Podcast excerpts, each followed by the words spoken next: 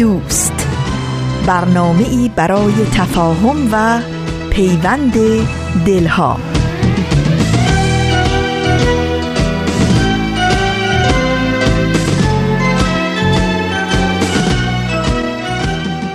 به پرده هفتم خوش اومدید.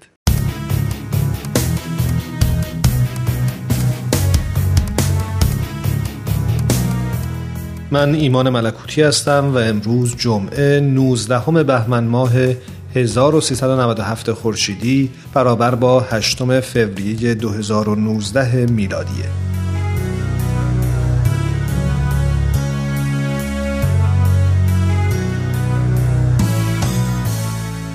اون سال تابستون دلش می‌خواست یه کار متفاوت انجام بده. این اواخر تا قبل از فارغ تحصیلیش ترمهای تابستونی هم واحد می‌گرفت چون خواسته بود که هرچه زودتر درسش تموم بشه و یه نفس راحت بکشه. حالا هم همین شده بود. بالاخره هم تموم اون جوش و استرس ها تموم شده بود. تصمیم داشت یه سه ماه کامل به خودش استراحت بده. خدا رو شکر برای پیدا کردن کارم ضرب العجلی در کار نبود. از طریق سر برگشتن به خونه پدر و مادرش دیگه نه لازم بود اجاره خونه بده نه هزینه خورد و خوراک داشت. قسطای وام درسیش هم حالا حالاها شروع نمی‌شد. پس بهترین فرصت بود. می‌تونست یه تابستون متفاوت داشته باشه. ولی خب همین جوری و بدون برنامه که نمی‌شد. بایستی راجع بهش حسابی فکر می‌کرد و با برنامه ریزی پیش می‌رفت.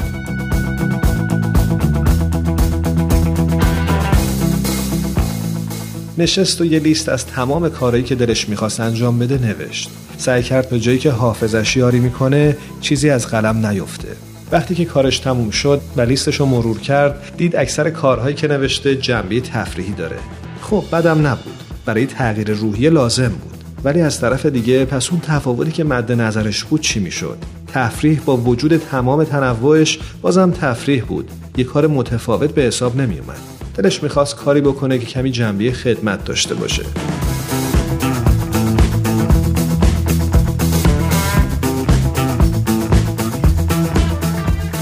خیلی رو دیده بود که تو اوقات فراغتشون به صورت داوطلبانه برای کمک به مؤسسات دولتی و یا خصوصی می‌رفتن. مثل آسایشگاه ها، سرای سالمندان، شیرخارگاه یا مثلا همین نمونهش جیلا خانم همسایه طبقه بالا. چند باری تو حرفای مامان شنیده بود که گفته بود به صورت داوطلبانه برای کمک به یکی از مراکز بهداشتی نزدیکی خونه میره. مخصوصا تو تابستون که سرش خلوتتر و کارش کمتره. ژیلا خانم گاهی هم به مامان پیشنهاد داده بود که با هم برن. ولی خب توقعی از مامانش نبود. با اون وسواسش مسلما نمی‌تونست تو این جور جاها کار کنه. ژیلا خانم هم اینو فهمیده بود که دیگه اصرار نکرد. پس الان بهترین فرصت بود. خودش می‌تونست با ژیلا خانم صحبت کنه و باهاش همراه بشه. هم فال بود هم تماشا. یعنی هم یه تجربه متفاوت بود هم به هدفش که جنبه خدمت داشت نزدیک می‌شد. از طرفی کمی در زمینه پزشکی هم اطلاعات کسب می‌کرد.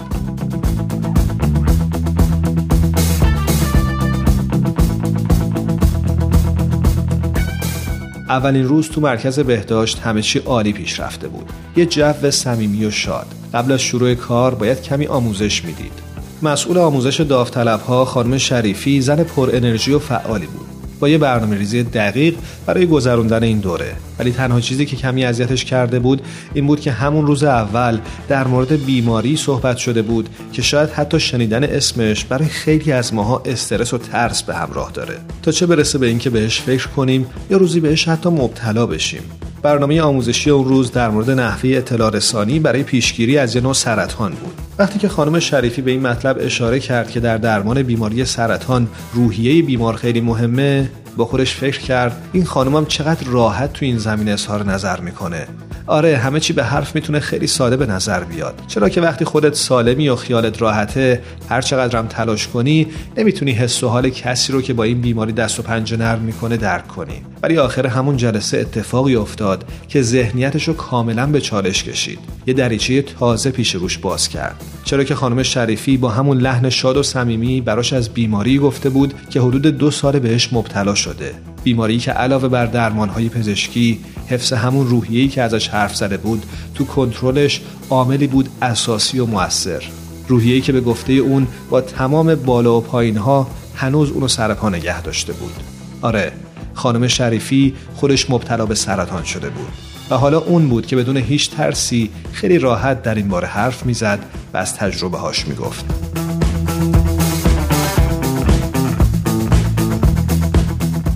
چند روز پیش روز جهانی مبارزه با سرطان رو پشت سر گذاشتیم. روزی که همه ساله در چهارم فوریه برابر با پانزدهم بهمن در سراسر جهان با هدف افزایش آگاهی مردم نسبت به سرطان نحوه پیشگیری و برخورد با اون برگزار میشه.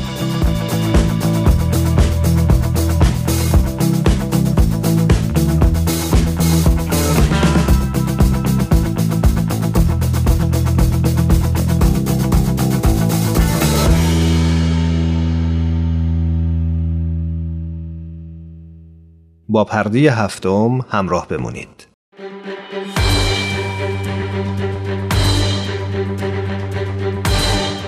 یک قهرمان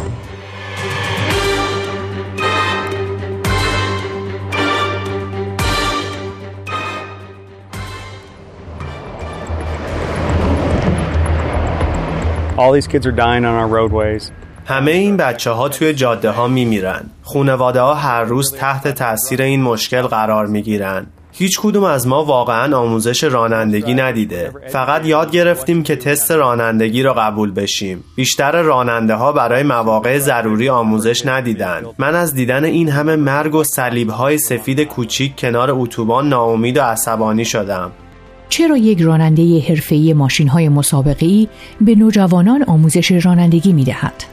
جف پین به خوبی با خطرات رانندگی آشناست. به عنوان یک راننده جوان ماشین های مسابقه ای، پین از راه مسابقه دادن در سراسر دنیا و اداره کردن مدرسه رانندگی خودش زندگیشو میچرخوند. ولی با گذشت زمان او بیشتر و بیشتر نگران تعداد زیاد مرگ و میر نوجوانان در حین رانندگی می‌شد.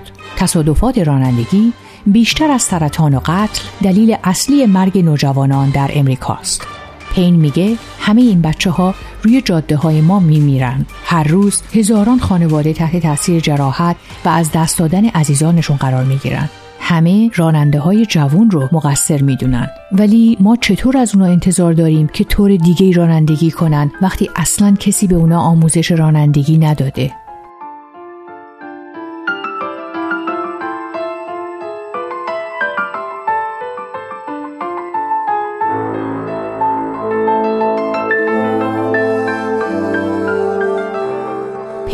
ناامیدی و ناراحتی خودش رو به عمل تبدیل کرد.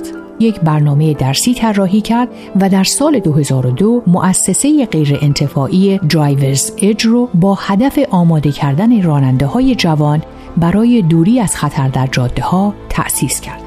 از سال 2002 تا به حال برنامه او کلاس های رایگان رانندگی دفاعی رو برای بیش از 110 هزار نوجوان و خانواده هاشون از سراسر کشور فراهم کرده. این میگه هدف این برنامه آماده کردن اونا برای دنیای واقعیه تا فقط به آمار مرگ و میر تبدیل نشن. می‌دونم که داریم جون یه سری آدم رو نجات میدیم.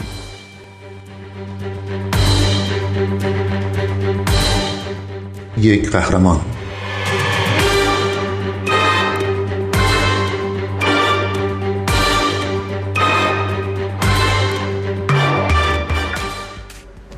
So I decided to start a free program that would get young drivers behind the wheel من تصمیم به شروع برنامه رایگان کردم که راننده های جوون رو برای خطراتی که وجود داره بهتر آماده می‌کنه. این برنامه شامل تمرین کنترل ماشین در مواقع سرخوردن، ترمز کردن از روی وحشت و استراب، مانورهای عوض کردن لاین و تجربه هایی که در آموزش های رانندگی سنتی نیستن میشه و می‌تونه جون راننده رو یک روز نجات بده.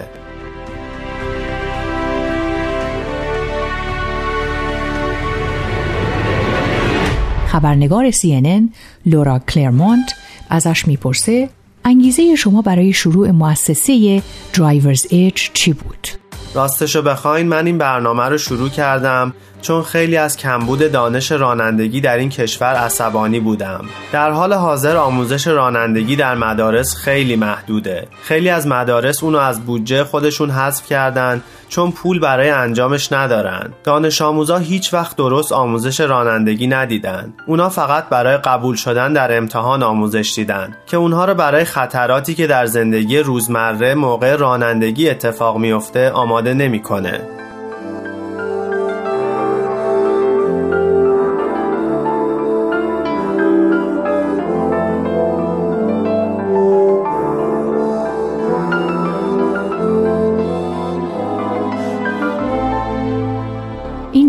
چطوری کار می‌کنه؟ ما یک کلاس نصف روزه برای راننده هایی که گواهی نامه دارن و یا تست آین رو پاس کردن و خونواده هاشون برگزار می‌کنیم. دانش آموزا تکنیک های اجتناب موانع و عکس عمل در مواقع استراری و به طور کلی ایمنی راننده رو یاد می‌گیرن. ما یک گروه خیلی خوب از معلم ها رو داریم که خیلی هاشون راننده های مشهور ماشین های مسابقه ای هستند و اونا شرکت کننده ها رو در کلاس درس و پشت فرمون آموزش میدن. افرادی از اداره پلیس به نوجوانا و خانواده هاشون آموزش میدن که چطور از پس موقعیت های مختلفی که در جاده می‌بینن بر بیان.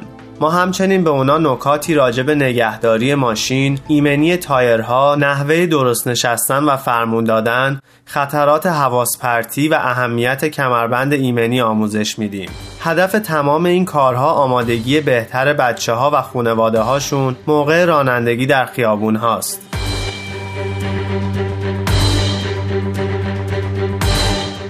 یک قهرمان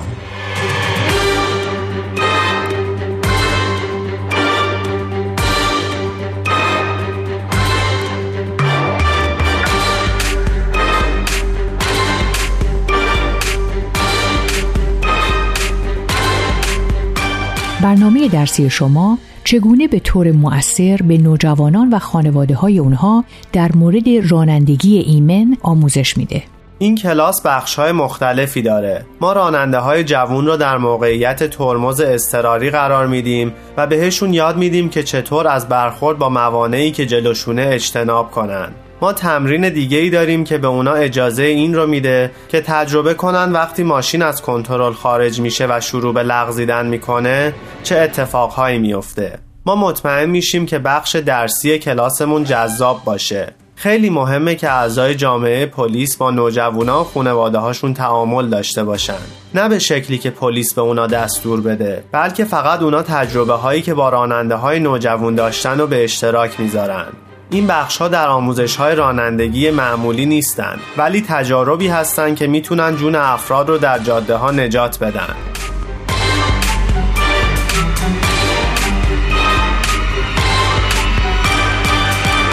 چگونه این برنامه ذهنیت و طرز فکر راننده های جوان رو تغییر میده؟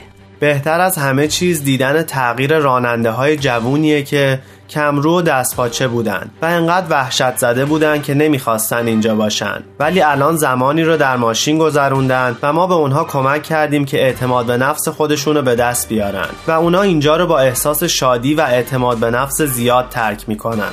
ما این برنامه رو شروع کردیم که جون افراد رو نجات بدیم و تغییری به وجود بیاریم و می‌دونم که داریم این کار رو می‌کنیم.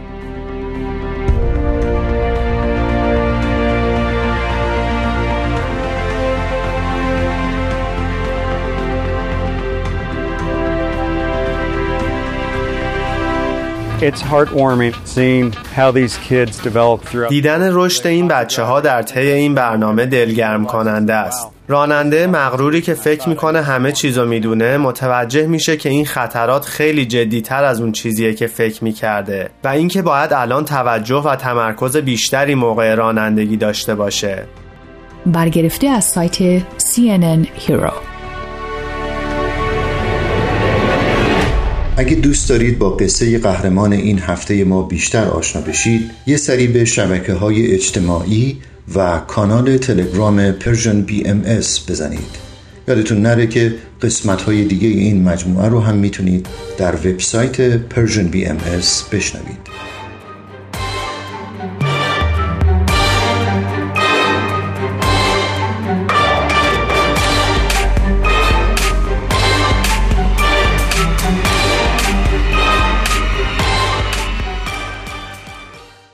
ما رو در اینستاگرام هم دنبال کنید. آدرس ما هست Persian BMS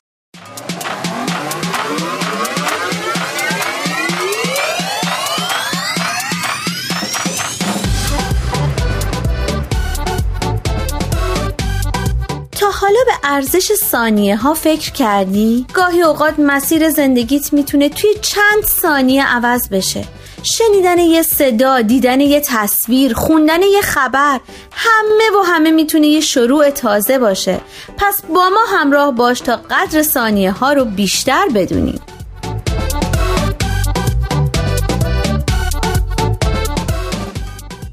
چند ثانیه با شما؟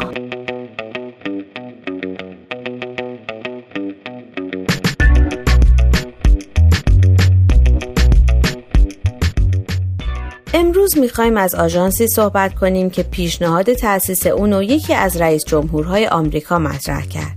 پیشنهاد تأسیس آژانس بین المللی انرژی اتمی در سخنرانی آیزنهاور در مجمع عمومی سازمان ملل به سال 1953 میلادی بیان شد.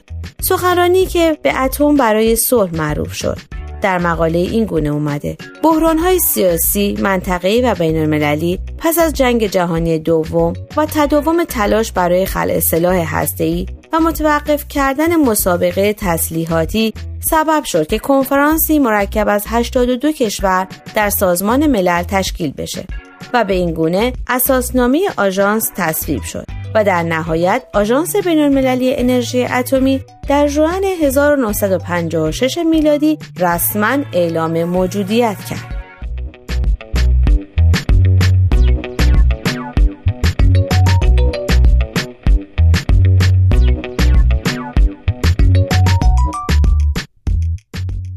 در نوامبر همون سال مجمع عمومی سازمان ملل موافقت نامه‌ای در مورد روابط و همکاری آژانس با کشورها به امضا رسوند.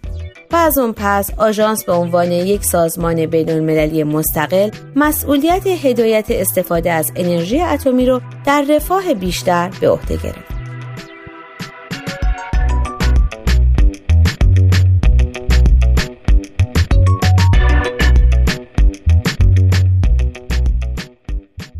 آژانس شامل سه بخش مهم و عمده است. کنفرانس عمومی شورای حکام و دبیرخونه. کنفرانس عمومی بالاترین رکن و مجمع تصمیم گیری آژانسه و مقر اون در وینه آژانس اهداف بسیاری را در اساسنامه خود داره. اهدافی مثل ارتقای کاربردهای صلحجویانه انرژی هسته‌ای و عدم بکارگیری اون برای اهداف نظامی و بسیاری موارد دیگه. ولی هیچ می‌دونستید این آژانس در مسیر مبارزه با سرطان نیز اقداماتی انجام میده؟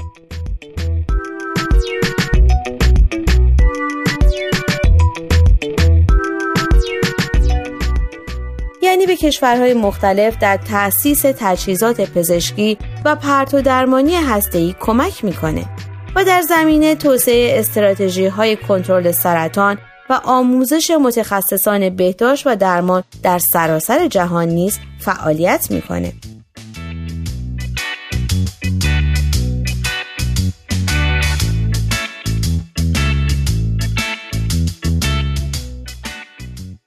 در سال 2017 میلادی یوکیا آمانو مدیر کل آژانس بین المللی انرژی اتمی در سخنرانی در این خصوص چنین گفت بسیاری از مردم از اینکه ما در مورد سرطان صحبت می کنیم تعجب می کنند. اما فعالیت های این آژانس در زمینه پزشکی به نجات جان انسان های بسیاری منجر شده. پروژه های بسیاری مانند افتتاح اولین مرکز ملی سرطان در کامبوج، آموزش تخصصی برای آماده سازی تأسیس یک مرکز اسکن سبودی تومورها در تانزانیا و یک مرکز پرتو درمانی در هندوراس از نمونه فعالیت های این آژانس برای کمک به بهبود دسترسی به تشخیص و درمان سرطان در سراسر دنیاست.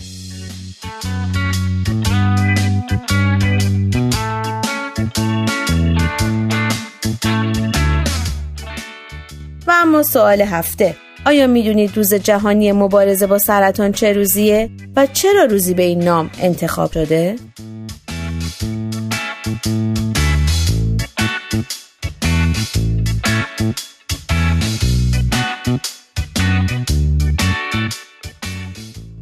می‌تونین از طریق آدرس ما در تلگرام ادساین پرژین بی ام و همچنین ایمیل info at persianbms.org با ما تماس بگیرید.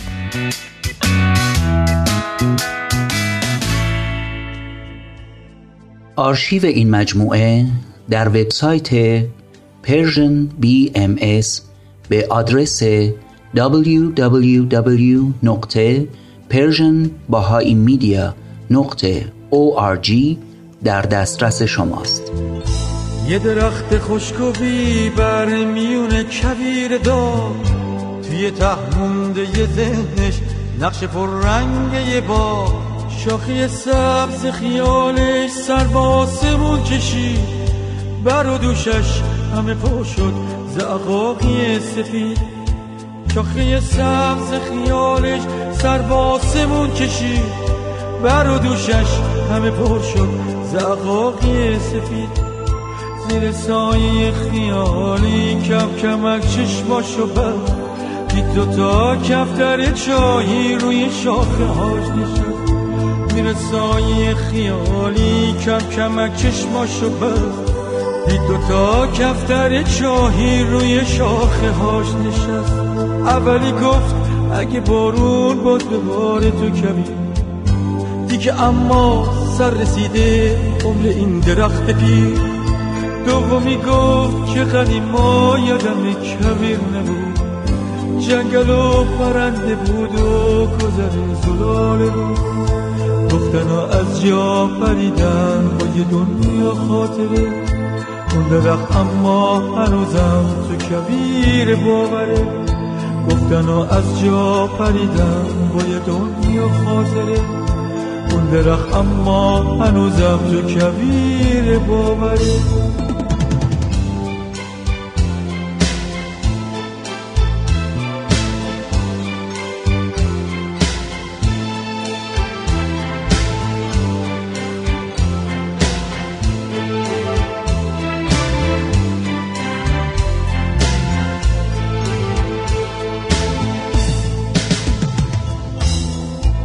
اولی گفت اگه بارون باز به بار تو کمی دیگه اما سر رسیده عمر این درخت پیر. دومی گفت که قدیما یادم کبیر نبود. جنگل و پرنده بود و گذر زلال رود. گفتن و از جا پریدن با یه دنیا خاطره. اون درخت اما هنوزم تو کبیر باوره. گفتن و از جا پریدن با یه دنیا خاطره اون درخت اما هنوزم تو کبیر باوره. یه درخت خشک و بیبر میون کبیر دار توی یه ذهنش نقش پر رنگ یه با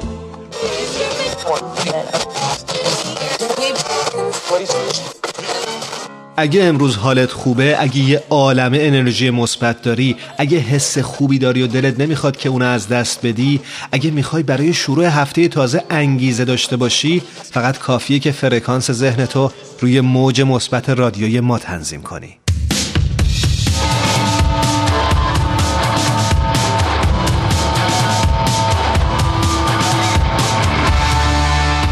سال 2018 میلادی برای عالم بهایی پیشرفت های مختلفی به همراه داشت. سرویس خبری جامعه بهایی با ارائه پادکست ها و مقالاتی تلاش کرد تا با گزارش گوشه ای از این پیشرفت ها به بررسی بینش هایی بپردازه که در اثر اقدامات باهایان نمایان میشه. اخبار سال گذشته که با شور و هیجان برخواسته از دویستمین سالگرد تولد حضرت بهاءالله آغاز شد موضوعات مختلفی را پوشش داد به عنوان نمونه معابد بهایی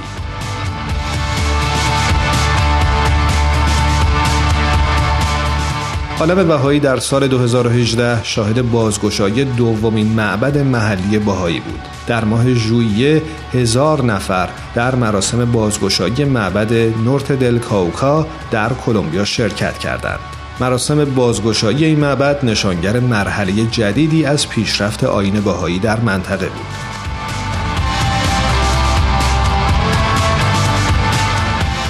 اتفاق دیگه‌ای که در سال 2018 افتاد پرده برداری از طرح معابد بهایی کشورهای پاپوا، گینه نو و کنیا بود. در دهلی نو یک مرکز آموزشی به معبد بهایی نیلوفر آبی اضافه شد تا همچنان به نقش خودش به عنوان مرکزی پرتحرک و زنده برای شهر و مناطق دیگه ادامه بده. این معبد قاره‌ای در سال 1986 میلادی گشایش یافت و تا به امروز بیش از 100 میلیون بازدید کننده داشته.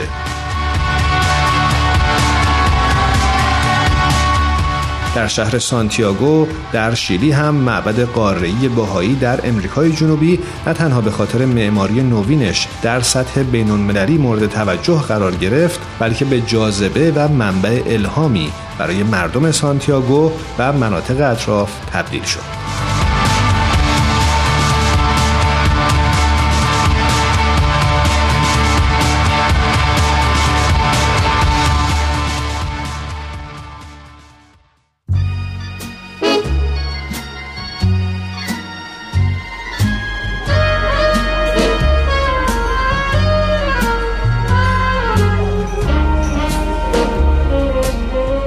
یه گوشه دنج و آروم توی فضای گرم و صمیمی. با اینکه دنجه ولی خلوت نیست. شاید بشه گفت یه جورایی شلوغم هست.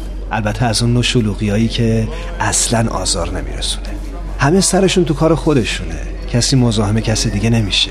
یکی مشغول مطالعه است. یکی داره با هنسفیریش موسیقی مورد علاقه شو گوش میده.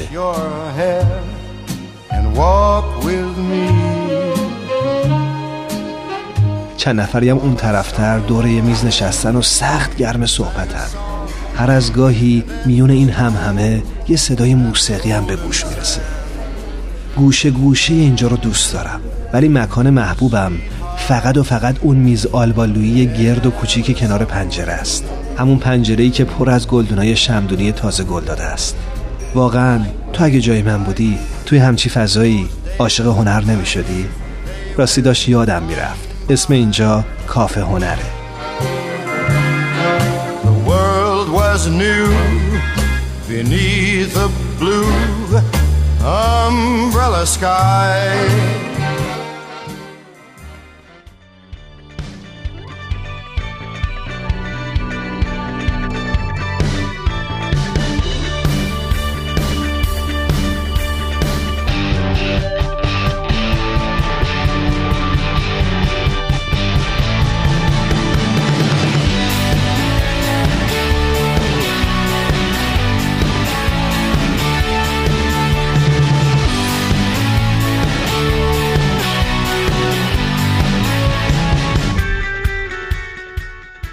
امروز می‌خوایم از آهنگی معروف و مشهور براتون بگیم که شاید خیلی از شما اقلا برای یک بار هم که شده اونو شنیده باشید. آهنگی که توسط خواننده و تهیه کننده امریکایی فارل ویلیامز به اجرا درآمد. آهنگ هپی یا همون خوشحال؟ آهنگ خوشحال یا هپی آهنگی که توسط خواننده امریکایی فارل ویلیامز اجرا شد و در آلبوم موسیقی فیلم دسپیکبل می دو قرار داره. این فیلم یک انیمیشن امریکاییه که در سال 2013 میلادی ساخته شده. We are the Anti-Villain League, dedicated to fighting crime on a global scale. A new villain has surfaced. You know how a villain thinks. That's why we brought you here. Pins and needles. I am the league's director, Silas Ramsbottom. Bottom. Hilarious.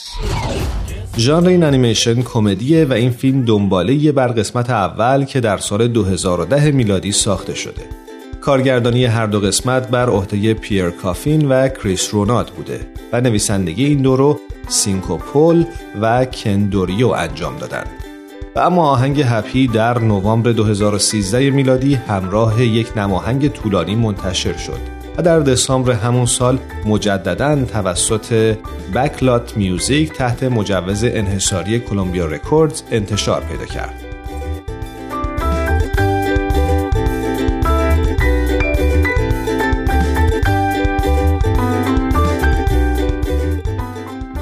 گفته شده هپی در جدول صد آهنگ داغ بیلبورد به شماره اول رسید و در صدر بازارهای بزرگ موسیقی از جمله استرالیا و انگلستان قرار گرفت.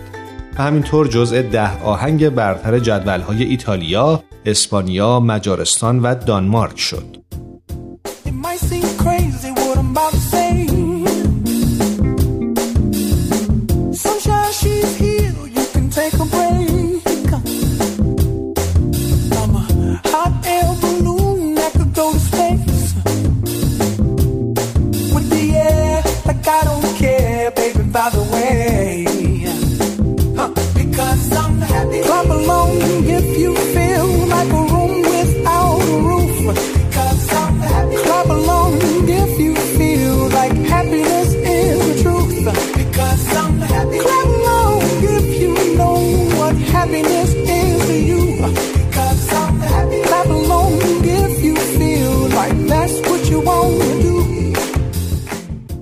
نماهنگ Happy شامل تکرار مکرر این آهنگ چهار دقیقه‌ای همراه با رقص و تقلید آدمهای مختلفه شخص ویلیامز به همراه آدمهای مشهور و معروفی مثل استیو کارل، جیمی فاکس، ماجیک جانسون و جیمی کیمل.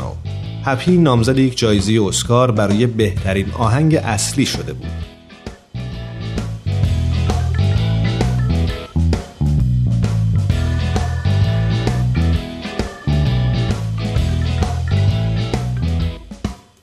فارل ویلیامز که بیشتر به نام فارل شناخته میشه تهیه کننده، خواننده، رپر و طراح مد امریکاییه. گفته شده فارل برای بسیاری از خواننده ها آهنگ ساخته و به خاطر تهیه کنندگی تا به حال نامزد ده جایزه گرمی شده که سه جایزه هم به دست آورده.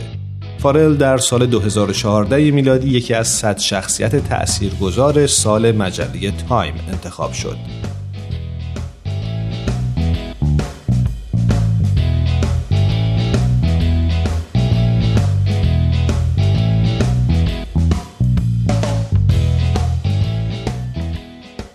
کلام آخر این که به دنبال فراخان فارل برای ساخت کلیپی با آهنگ هپی افراد زیادی از سر تا سر جهان به این درخواست پاسخ مثبت دادند و کلیپ ویدیو ساختند.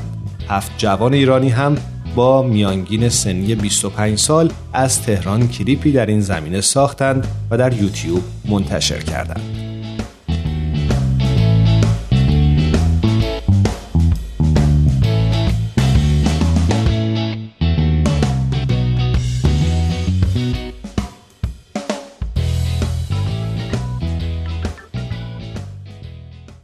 نسیم، بدی، تارا، آزین، بهمن، فرح، میساق و الهام از تهیه کنندگان برنامه پرده هفتم هستند.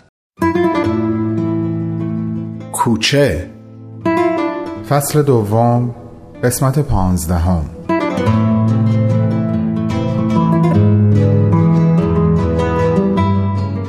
شدنی نیست شهاب. همه رنج و مشقتی که تحمل کرده به باد میره.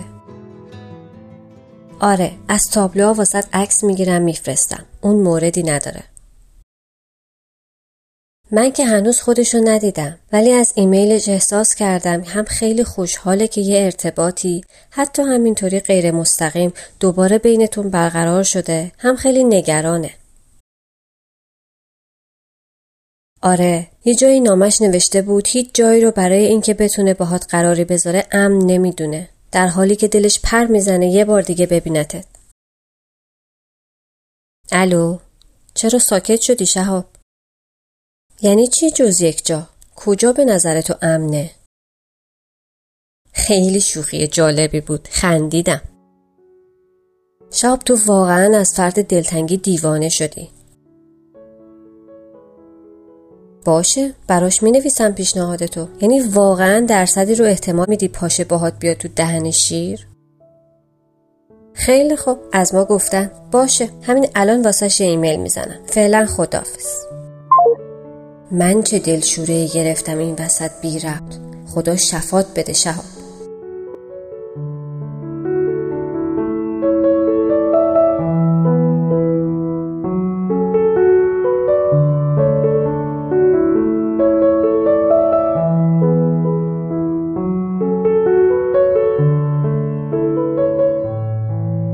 شهاب به محض اینکه صحبتهاش با نگار تموم شد به بهمن زنگ زد. الله آپا بهمن هیچی نگو فقط گوش بده. یه تصمیم عجیب گرفتم. الله اپا شهاب نه این بار تو هیچی نگو فقط گوش بده. دو روزه می‌خوام از یه اتفاق مهم باد حرف بزنم. اما تو نمی‌ذاری. تو رو خدا بذار اول من بگم. الان با نگار صحبت می‌کردم. بهش گفتم که شهاب هرچی گفتی و هرچی شنیدی فعلا نگهش دار پیش خودت. فقط به من گوش کن. باشه؟ ای بابا از دست تو. خیلی خوب. زود بگون چیه دو روزه می‌خوای به هم بگی من نذاشتم؟ پریشب برای اولین بار خونه پندارینا دیدمش. کیو؟ کیو برای اولین بار دیدی؟ کسی که مطمئنم خیلی دلت می‌خواست جای من بودی و میدیدیش. خب خدا رو شو که الان می‌دونم دیگه کجاست. وگرنه فکر می‌کردم ستاره رو دیدی. از کسی حرف می‌زنم که صداشو شنیدی اما خودشو ندیدی. صداشو شنیدم اما خودشو ندیدم؟ خب جونم و به لبم رسوندی بهمن. بگو دیگه. نه باید خودت بهش برسی. یکم فکر کن حدس بزن. واقعا دلت خوشه تو این هاگیر واگیر. صداشو از راه دور شنیدم؟ نه اتفاقا از فاصله خیلی نزدیک شنیدی. از پشت تلفن؟ از پشت دیوار. از پشت دیوار. بهمن تو داری راجع به محسن صحبت می‌کنی؟ همون زندونی سلول دیوار به دیوار من؟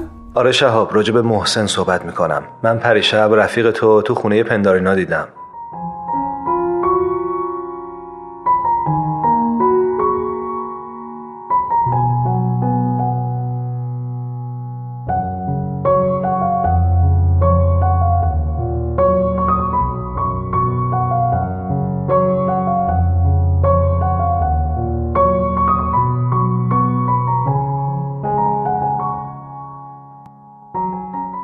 کدوم. نه بهمن و نه شهاب دقیقا متوجه نشدن چند ثانیه سکوت بینشون برقرار شد. بهمن مطمئن بود که شهاب در ذهنش به چند ماه قبل و به سلولش برگشته و داره حرفهای یواشکی که با ترس و لرز بین خودش و محسن رد و بدل شده بود مرور می‌کنه. شهاب در هیچ و خم روز و روزگاری که داشت بر او میگذشت تقریبا محسن و این خاطره منحصر به فرد دوران حبسش رو به فراموشی سپرده بود. اگر هم به طور گذرا به یادش میافتاد اونقدر پیدا کردنش رو محال می‌دونست که به فکر کردن به او ادامه نمی‌داد و بیشتر سعی می‌کرد به ستاره و راهی برای پیدا کردن او فکر کنه. و حالا از جایی که حتی یک درصد هم احتمالش رو نمی‌داد سر و کله محسن توی داستان زندگیش پیدا شده بود و در لحظه چهره ناشناس مردی که در خوابش بود و با دستهاش یک دیوار رو به شهاب نشون داده بود و به خودش او اشاره کرده بود به یادش اومد و یقین کرد که اون فرد محسن بوده و نه هیچ کس دیگه ای. محسنی که از او فقط صداش رو در ذهن داشت و پاهای بیجورابش در دمهایی های زندان وقتی که برای بازجویی می بردنش و شهاب می‌تونست از دریچه باز پایین در سلولش برای یکی دو ثانیه رفتن و برگشتنش رو ببینه. رفتنی محکم و برگشتنی بیرمق. وقتی بهمن بهش گفت که مادر محسن با مادر هندار از زمانهای دور دوست و همکلاسی بودن و روزی که محسن تصمیم می‌گیره ایران رو ترک کنه و به قصد پناهندگی به ترکیه بیاد مادرش هیچ کسی رو مطمئنتر از دوست قدیمی خودش و خانوادش پیدا نکرده بوده و از سمر خانوم یعنی مادر پندار می‌خواد که به محسن پناه بدن و مراقبش باشن. شهاب یک بار دیگه مبهوت بازی های این دنیای عجیب و غریب شده بود و حقیقتا آرزو می‌کرد که ای کاش پاسپورت می داشت و می‌تونست به ترکیه سفری بکنه تا هم بهمن رو ببینه هم محسن رو. محسنی که فقط صداش رو از پشت دیوار شنیده بود و چقدر دلش می‌خواست ببینه و بدونه که چهره محسن چقدر با تصویر ذهنی که ازش ساخته شباهت داره.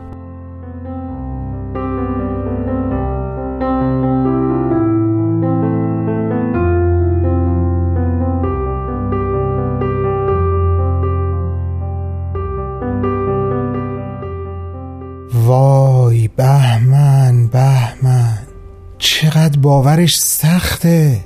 کی فکرشو می‌کرد؟ حال دلتو می‌فهمم شهاب. یه قراری بذار بتونم ببینمش و باهاش حرف بزنم. حتما. نمی‌دونی اون چقدر مشتاق تو رو ببینه. اون شب خونه پندارینا خیلی جاد خالی بود. حرفای خیلی خوبی زدیم. کاش تو هم مثل بابا صحبتاتون رو ضبط کرده بودی. جدا کاش که این کارو کرده بودم. اما به زوری دعوتشون می‌کنم خونه خودم. تو هم از طریق اسکایپ با ما باش. عالیه. دمت گرم بهمن جان. هر چه زودتر بهتر. باشه بذار اصلا الان ما هم خداحافظی کنیم. من برم سراغ ترتیب دادن این مهمونی. موافقم. برو ببینم چی کار می‌کنی. فعلا خداحافظ. منتظر خبرم باش. خداحافظ. محسن محسن محسن جان. هم قصه جان. چه خوب که تو قصه پیدا شدی. حتما باید حسین از محسن یه چیزایی بدونه. چرا تا حالا به فکرم نرسیده بود؟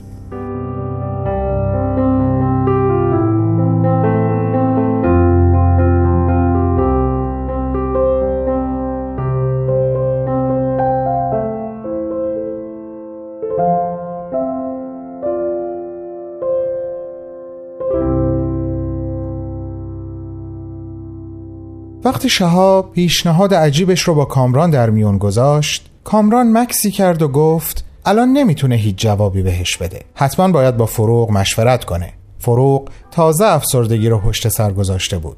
تازه نه کاملا. به همین خاطر کامران خیلی مواظب بود کاری نکنه که نگرانی تازه‌ای به سراغ فروغ بیاد و دوباره اونو از پا بندازه. اینکه حسین ازشون خواسته بود برای خودش و نادر کلاس روحی برگزار کنن به اندازه کافی می‌تونست برای فروغ نگرانی به وجود بیاره و پیشنهاد شهاب قطعا فراتر از پیشنهاد حسین بود. اما به همون اندازه که به فکر همسرش بود نمی‌تونست در برابر احساس شهاب هم بی تفاوت باشه.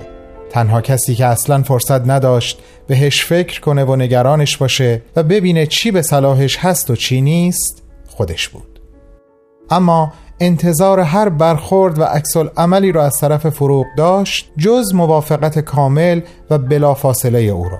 وقتی کامران در اتاق شهاب رو زد و داخل شد هر دو برای چند لحظه در چشمهای هم خیره شدند تا اینکه کامران گفت هم من هم مامان با چیزی که خواستی موافقیم شهاب. نه تنها موافقیم که تصمیم گرفتیم ما هم باهات بیایم. البته اگه خودت مایل باشی. همه اینا رو داری جدی میگی بابا؟ می‌دونی مامانت چی گفت؟ گفت به شهاب بگو ما هم میایم و این دیدار رو به یک جلسه خواستگاری تبدیل می‌کنیم کامران دقیقا نمی‌تونست متوجه بشه شهاب کجا داره گریه می‌کنه و کجا میخنده چون وقتی شهاب خودش رو تو آغوش پدرش پرتاب کرد و سرش رو روی شونه محکمش گذاشت دیگه نمی‌تونست صورت و چشمهای درشت پسرش رو ببینه فقط سعی می‌کرد او رو محکمتر در عمق آغوش خودش فرو ببره و موهای مشکی مجعدش رو بیوقفه ببوسه.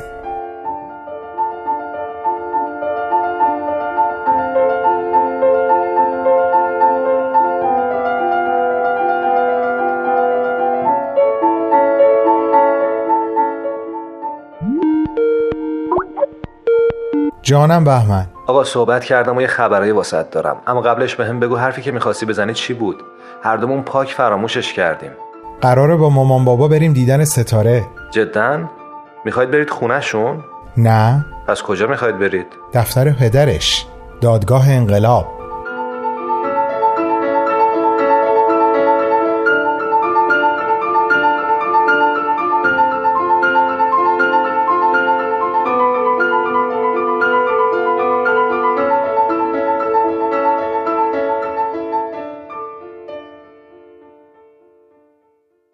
سخنی است منصوب به بودا.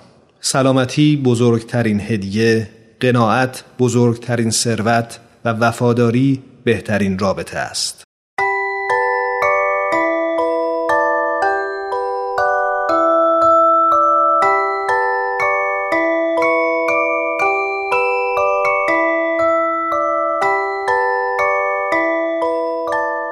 ام استودیوز به سفارش رادیو پیام دوست این برنامه رو براتون تهیه کرده بود.